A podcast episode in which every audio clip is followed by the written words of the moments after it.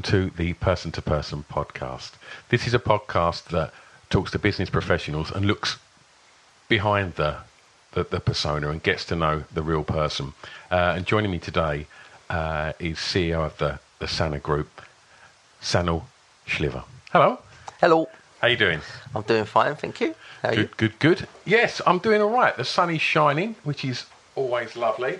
Um, and it's an opportunity for us to, to catch up and have a chat. Um, as you know, we've done work together on and off for a fair few months now and, and rarely get to meet. So this is quite nice to be able to have a, a, a sit and chat. And not just for the listeners, but for me as well to kind of get to know you a little better and find out who you are aside from the boss of the firm. Okay. Yeah. So, looking at your name, the first thing that, that that springs to mind is that perhaps you wasn't born in the UK. So, can you tell us a little bit about where you was born and how your journey brought you to the UK? Okay. So I was born in a country uh, of former Yugoslavia, uh, Bosnia and Herzegovina. Um, I was born in '82. Um, I lived there for eight years. Um, when started to go to school there, and then obviously the um, the war erupted out there, uh, which then um, well the country come to a standstill. Uh, there was a massive conflict between uh, Serbia, Croatia, and Bosnia. I think it spilled over into Slovenia a little bit. Um, so yeah, every, all the schools and everything was well closed down. Obviously, the c- whole country was in full blown war. Uh, so we spent a year running around there trying to find shelter. Um, then yeah, after about a year and a half, things got really really messy. Um, you know, we became refugees because our land and country got taken over. And yeah, uh, in, And you say you was eight then. yeah. So, like, was was you aware of the gravitas of the situation that was, was happening? Was it like literally outside your door? Could you see what was going on, and was it impacting massively on on on you know?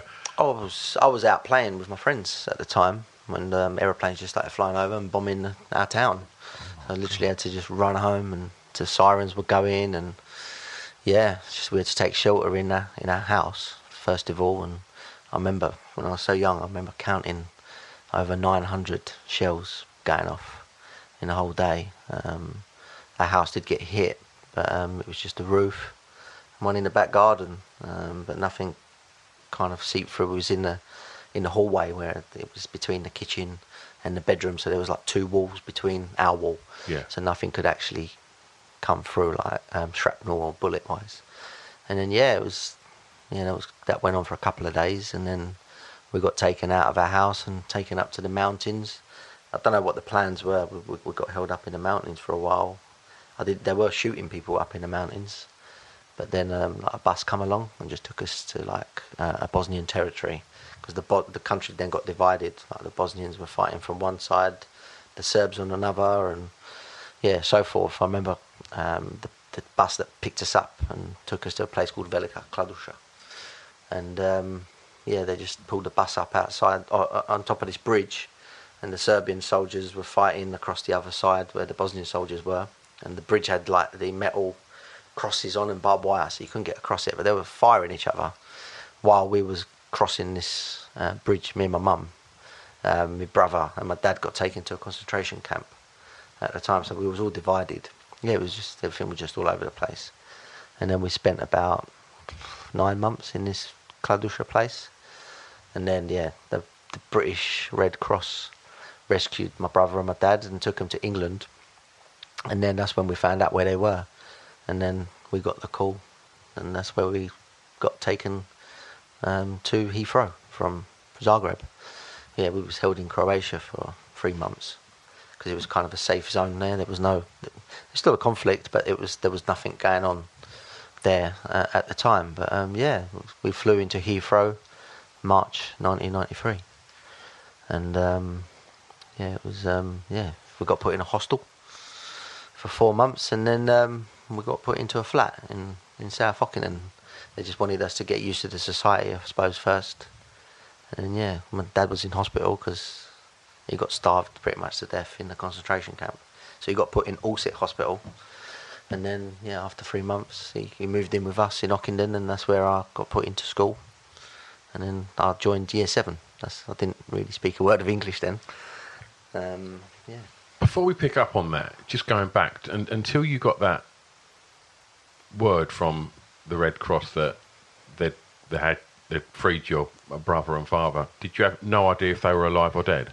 We had no idea that if they were alive or dead, but we found out that they took men uh, like above 16 to these concentration camps. We we had an idea they were in a concentration camp getting like tortured and stuff, Yeah. and we knew like people were getting shot on a daily basis, um, but we didn't know if they were dead or alive. Um, it was only after about eight nine months we found out uh, when the British Red Cross got in there. Then they wrote letters to us because they knew where we were. Yeah. Um, but and then we got a letter from like my brother and my dad to our house where we was like lodging, if you like, because other Bosnian families took on families from other towns Yeah. to live because it, it was like full on blown war. Yeah. And like my mum was just cooking for them, and that was we was earning our keep that way. But yeah, we just got a letter to say like, this is where your dad is, and your brother and I are alive. And, What a yeah, moment. I know, I know. And then they got taken over to England Yeah. by yeah by British Red Cross. And I mean, surely, I mean, uh, tell me a little bit about the emotions of, of getting to the UK because I imagine it must have been a, a, a strange mixture. I'm, I'm presuming this that of, of, of obviously the elation of being reunited with your, your family, Yeah. but also being somebody in a strange country that doesn't speak English. Like, how was that sort of initial, you know, time of, of, of coming to the UK? Um, it was pretty um, daunting at the time because we literally got into this hostel. There was all other families in there, and we was all kind of finding out where they're from and meeting them, finding out you know about their family and who they've lost and how they've got there. And but we had like a translator living with us at the same time, like a caretaker in the hostel. So they were like you know, explaining, you know, how, how, it is over here. And I think they were like giving us £20 a week to go out. And we, there was a park up opposite uh, Ravenscourt Park. I remember like we used to go over there daily, like feeding the ducks and stuff. But like it was hard to get used to because like you can hear like you know like you hear ambulance going off constantly, and it's like a it, it just gives you little flashbacks because that's what you used to hear over there, like soldiers being shot, you know, ambulances keep flying past, and it was just like yeah, Does that still resonate now? sorry. Does that still resonate Yeah, now it does. Yeah, yeah. It, it definitely now. Thinking about it, but yeah, the, laying laying down in in the hostel because in London you can constantly hear fire engines, ambulances, police like every ten seconds. Yeah. Whereas out there you hear it, you know, on a normal day or before the war you hear it once every you know fortnight. You know. Yeah. And then in the war, you heard it, you know, daily, daily, and it's just Yeah. like, yeah, it does give you a bit of a, a bit of a flashback, I suppose. But, um, So tell me a bit about um, starting school and not speaking English. um, Because I should also say that the area that, that you went to school in um, is an area that, that I, I know very well. It's very much a, a very working class area. Yeah. Um, certainly not a particularly affluent area at all. Um, like, you know, how did you find going into, to, you know, was you welcomed at school? Um, at first, uh, we wasn't. I didn't feel very welcome. Um, I think um, the local people. There was not many foreign people living in South Ockendon at the time, um, and I, you know we felt a bit alien. You know, Yeah. coming into the school and you know was mocked a little bit for not being able to speak the language. Um, and you know, I, I tried my best, and I I picked it up real quick because um, somehow I just integrated with um, English people. Uh, we all clicked and got on, and um, I remember, you know, my mate Michael and um, George and uh, the guy called Gareth. He was like, he, he kind of took me on um, under their wings, if you like. Um, kind of like, "Oh, don't take the piss out of him. He's been through a lot. They kind of understood where I come from, Yeah. whereas other people didn't really understand what we was doing there. Yeah. Um, but people were thinking we just turned up, you know, just we want this, we want that. Yeah. Um, and I think it was painting a different picture as to what we was doing there. Yeah. Um, but yeah, getting onto the English, uh, I think after about three months, I started, you know, speaking really well. Yeah. After about six months, I started losing the accent. Yeah. Um, but it, it, helped, you know, hanging around with English people every day. Um, I got a friend. He was um, his name was Ashley as well. We used to, we started sleeping around each other's houses, and you know, we was playing, you know, on the, get back on the Segas and Game Gears and stuff. Yeah. You know, like going to Lakeside, going to cinema together. We literally was living with each other. So Yeah. that really helped. Um, yeah, after a year, I was, you know, all over it. I was, I was getting good grades.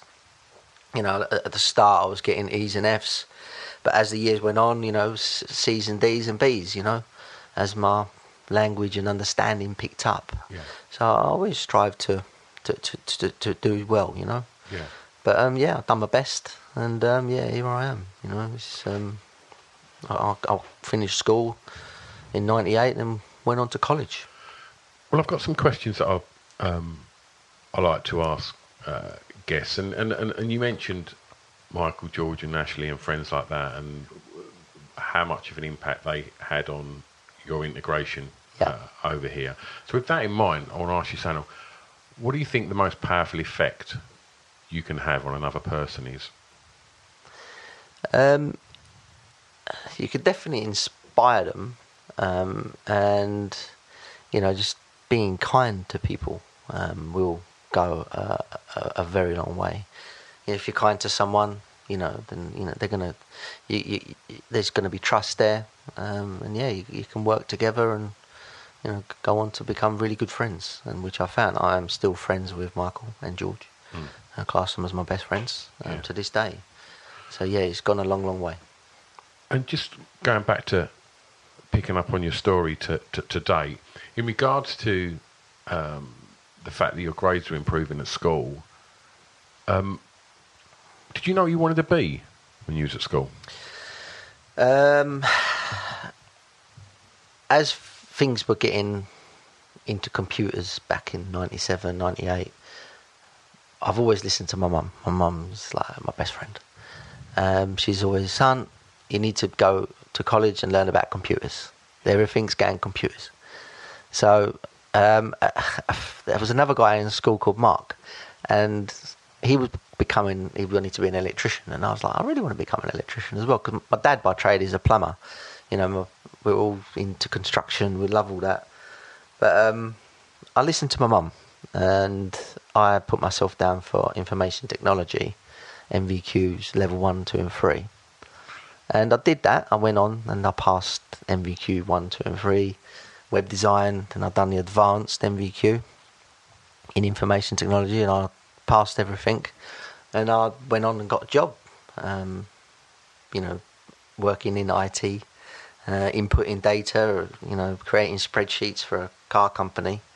But you know what? I just, I just, I just could not get into it. You know, I'd get a big pile of work put on my desk every morning, and I, I, I'm like, if I get loads of work given to me, I'm just on it, on it, just till it's done. Yeah. So every day by ten o'clock, I was done. Everything was finished, and I was just, you know, just sitting around all day, and we was having KFC for lunch and fish and chips one day, and I was just getting fat and lazy, and I, I weren't enjoying it, you know. And I, one day I went to work with um, my ex boss Simon uh, in a in a London project I run. He was an electrician, and um, yeah, I was just on site cable tying cable to the tray. But all day I was busy, you know, go do this, go and do that, and you know, I was doing Saturdays and Saturdays here, and you know what, I really really liked it.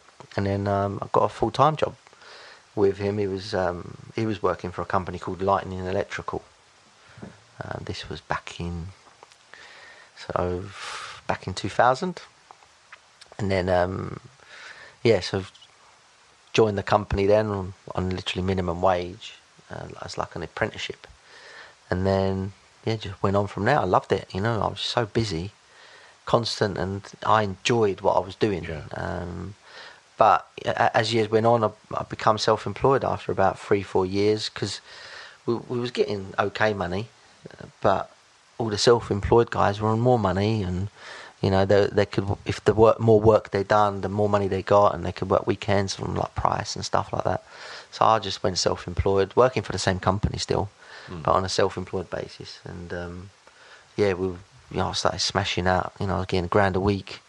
Yeah, you know, and just, it just evolved from there, and they just fed me work, and then I started working with friends because I was self-employed, like a, a, a solo trader. I could I could employ people to work with me, so I was taking on more and more work, and I was giving it out uh, to the to the guys, and you know, I was I started earning loads more work, and then then I just started doing I just started doing accountancy, and you know, started doing my taxes and VATs, and you know what, thank thank God I went and done the IT Yeah. to learn about all the spreadsheets and everything. So it, it did help. So it wasn't a complete waste of time. Um, I mean, you, you're, you're talking a lot there about the kind of academia side of it, and, uh, and what I, I want to ask you about is is, is the kind of more, more, more the kind of sort of the, the side of it in regards to sort of confidence and drive, and and I just wonder, having experienced what you'd experienced up until um, you know you, you reach the age of work, do you think having to be the new kid at the school and having to kind of you know integrate the way that you did, do you think that gave you confidence in life? um, to start with, there was very little confidence because um, I was in in another country. Um, we never really used to go abroad a lot. We, you know, we'd venture out to Germany, but all our holidays were in in Yugoslavia. You know, we'd go down the Croatian coast, so we never really went out. Out. Um, I wasn't very well travelled, so coming over here, and especially the way we came over here, you know, we was rescued, and we was helped along. You know, like you know, they they literally gave us a flat to live in. Yeah. So there were a lot of respect for the country came to that. You know, even like when we would stand in the queue at, at the post office, and if you know me and my mum would walk down there, and sh- you know if there was someone behind us, we'd get out of their way because we shouldn't have really been there. And then my mum's like, "Oh, this is their country. Let them go first. You know, it's like so we didn't really. There was no not a lot of confidence. Do you know what I mean? Um, um, but yeah, as as as it went on, when I left school, um, and then I was doing the college work, I started working in a place called TGI Fridays, just so I can earn some money while I'm at college. I was working evenings and stuff, where I met my wife Emma, um, back all them years ago. Um, so yeah, that's when kind of life started going well. You know, when I started working and And that's a flamboyant place to work, TGI Fridays. Did, was, I mean, you have to have a bit of confidence. Oh, that's where the character. That's where the full-on character come out. Yeah. You know, we was you know we was partying every weekend after work. You know, like the TGI Fridays kind of becomes your family because Yeah. it's such an um, unsociable job to have. Because while everyone's at work, you're kind of asleep or resting, getting ready to go to work. And then you go to work at like six in the evening, then you're working till 11, 12, clearing up the place, and then you shoot to Basildon as quick as you can, you know, partying, getting on with it, and then you're back home again, Yeah. you know, three, four in the morning and sleeping, you know. And it was like body, you know, it was just clockwork. That was, well, that was for a couple of years while the college went on. And then after college, I got the job. And then, yeah, just went on from there. We, we went on and we bought our first house in Stifford Clays. I think I was about 23 then. You know, we, we was hard saving then. How did that feel on your first house? that was an achievement. Yeah, I thought, you know, um, I've come to another country, you know, I've, on our own pretty much. You know, with just one shoe on my foot and my shorts, Yeah. you know, and being given the opportunity to, to, to, you know, to actually get a life over here while the war was still on. You know, it was the war went on for five and a half years Yeah. and after the after the war and that stopped, we went back, but it was so there was just no economy out there. There was nothing. Everything was just shut. You know, there was just people everywhere, and How did that feel? oh, it was sad. You know, just at one point, you know, everything's working. You've got the coal mines, You've got the car manufacturing going on. You know, just like here, you know, you've got the Fords. Everything's Yeah. normal, flowing, and all of a sudden it's shut. Yeah. Uh, you know, it's like Walking Dead. You know, it's just there's nothing. So you know, we did, obviously we decided to stay here. I just finished school, been to college, and got my job, first job, and you know, just gone on from there. Aside from confidence, I mean, just from, I mean, I, did, I didn't know a lot of this, but obviously, you know, through people that, you know, mutual friends, I've seen you create, you know many like really successful businesses in, in recent times. Um, confidence aside, would you say that you're driven? Uh, I am, I am driven. Yes, um, I've got, a, I've got a big passion for our businesses, what we're doing. Um, I've, I've done, I've done a lot of training on business. I've, I've really wanted to do well. I've really dug my heels in. Um, I don't want to. The failure ain't an option in my eyes in anything. Um, so yeah, I just the, the name Sana as well. Um, that's that's a river back in my town, in my country. It's my my hometown's called Sanski Most, but the nickname for it is Sana. Right. There's a big river that flows through the town. Um, me and George have canoed down it. I've seen the pictures. Yeah, um, amazing city. It's an amazing country. Um, you know, I'd love to. You know, I've, I've invested out there as well. One day, hopefully, we'll we'll live 50-50 Yeah. out there. Some out here. It's just so natural and beautiful out there.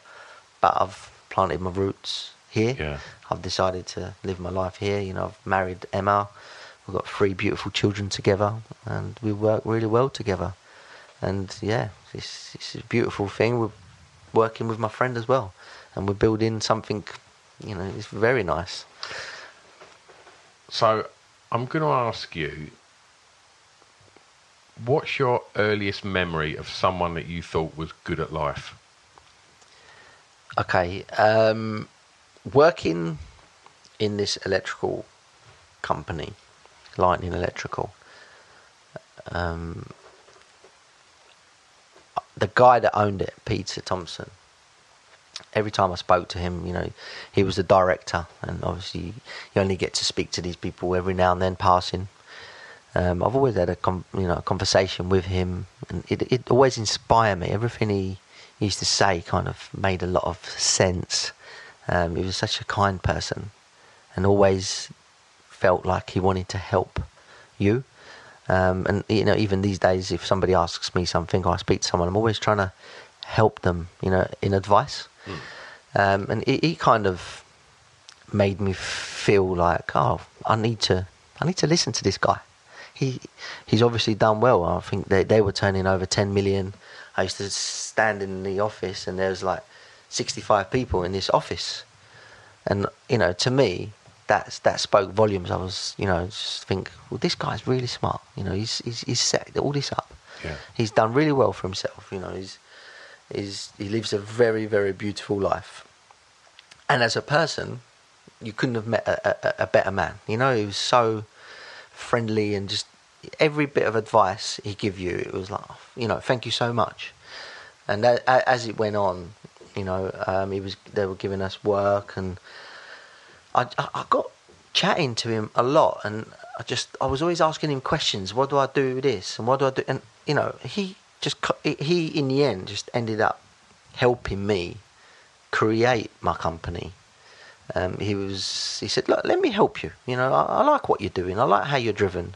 I like, I like the fact that you always get a job done, no matter what." He said, "You- "Sometimes you underprice a job, but you always get it done. You Yeah. never moan. You know, you work day and night. And you know what? You know, for the last fifteen years, I've just I have worked day and night. You know, if I take a job on, I'll complete it, no matter what." think you can see a bit of himself in you. I I can, yeah, because it, he's shown me so much in the background what goes on in companies that y- you can't figure that stuff out. There's you, you can, but it's too late when you do. You know, I, I'll be sixty years old. Yeah. You know, when you figure all this stuff out, you know, everything he said just made so much sense. And I was thinking, you know what, I've been doing the things wrong. You know, this is where I'm going wrong. You know, I keep getting tripped up by these big companies, and I'm losing money here. And you know, I'm losing sleep. You know, I'm working so hard. What am I actually doing wrong? You know, like, Yeah. and what he was, what he was explaining to me all the time, and it's like, oh wow, you know, I, would have never thought of that, never. And um, yeah, I just he helped me so much, and um, you know, to this day, I'm really thankful. We are still good friends. You know, had lunch with him yesterday, and you know, every time I see him, it's just always I walk away like like I've been to a spa, had the best massage going. You know, I walk away feeling you know like relieved. Yeah. he's such a lovely man. You know, and for him to help me, and I always say to him, you're like the dad I never had. You know, you, you, you, I wouldn't be in this position if it wasn't for him. You know, um, maybe I would in in in ten years, fifteen years time. You know, I, I'm not stupid. You know, I can figure things out, but he kind of put me on the right path, Yeah. if you like. And then, um, you know, he always said to me, you know, listen, listen to books, you know, get your mindset right and do this and do that. And, you know, I started, you know, taking some business training like he advised me to. And um, I've got a friend, Paul, he's got a really successful business as well, Paul Grayer. Um, you've probably heard of Grayer's Graphics. Uh, he, you know, me and him went to business training together. You know, we'd go and listen to, you know, uh, Brad Sugars and uh, people like that. And, you know, Do you have a like a mantra or a daily practice? uh, I listen to Brad all the time.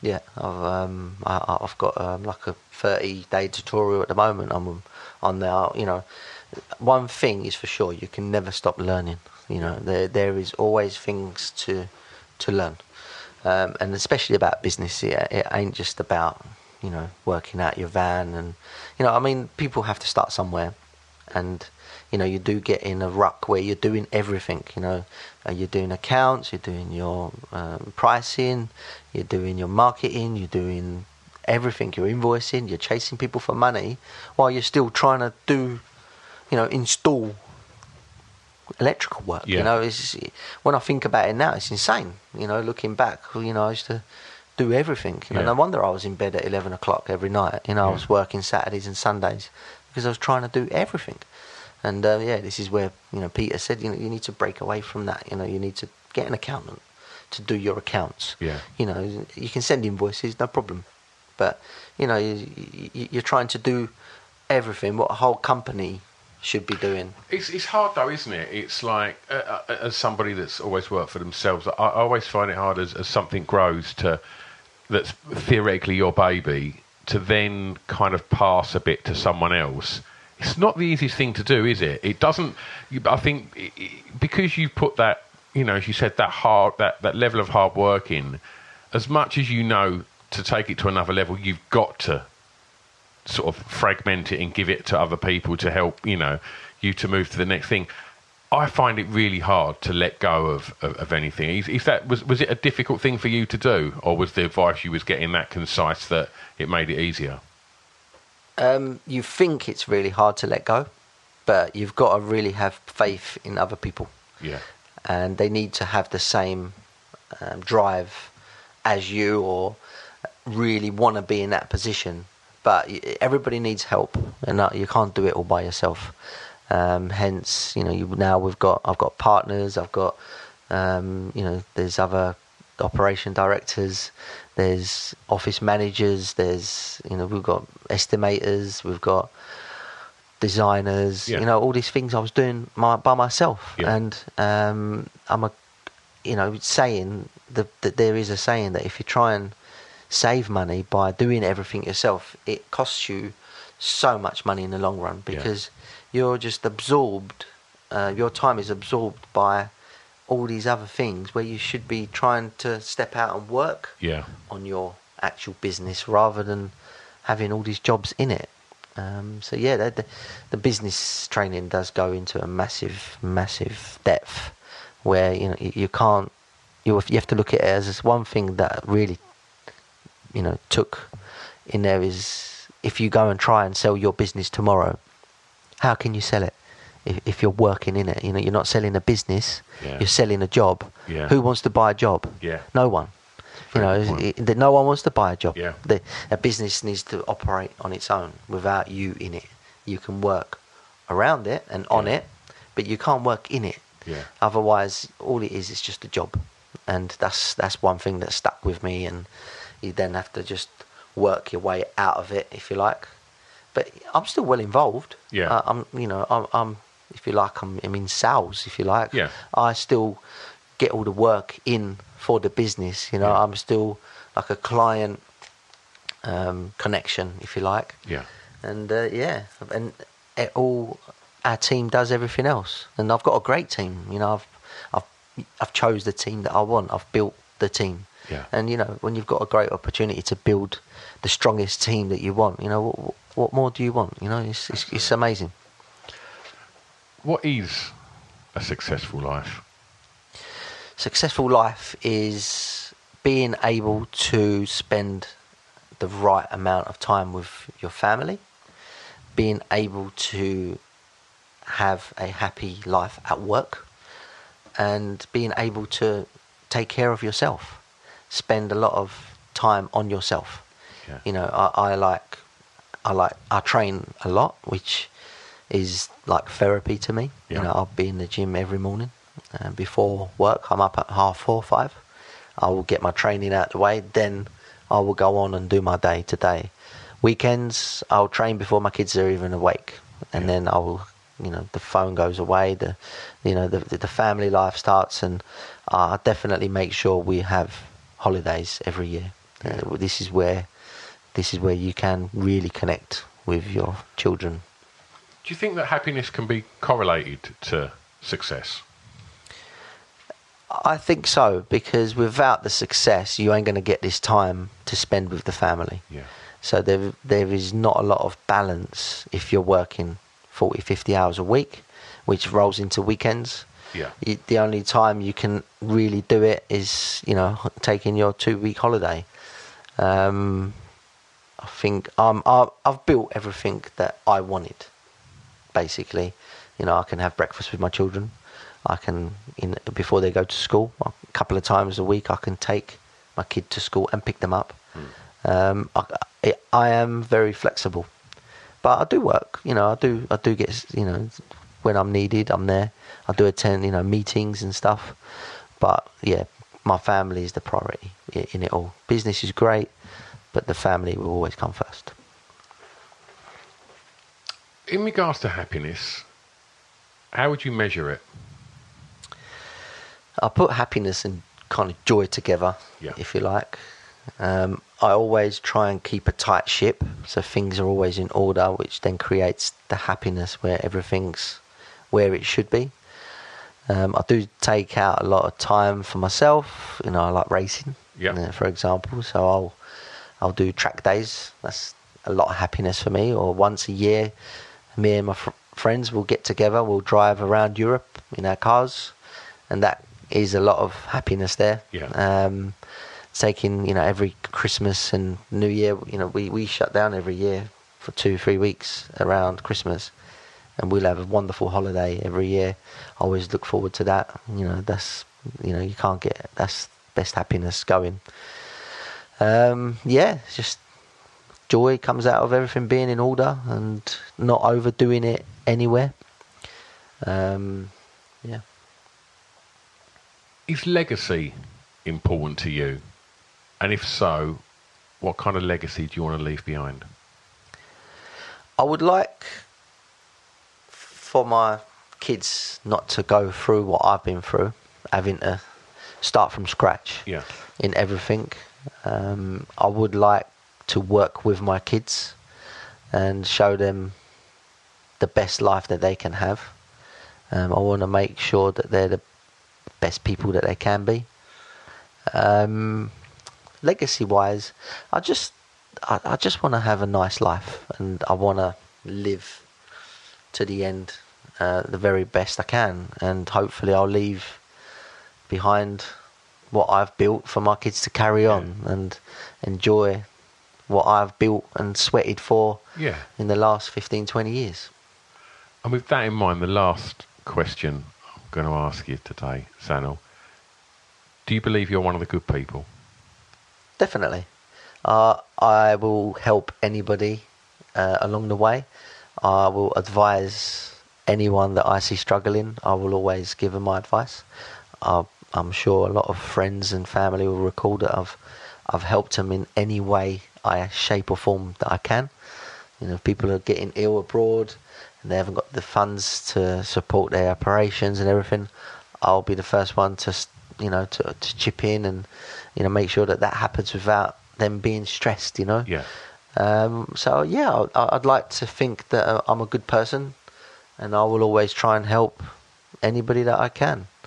Um, yeah, I- can't see any badness in that. You know. Absolutely. Couldn't agree more. Sanel, thank you so much. Yeah.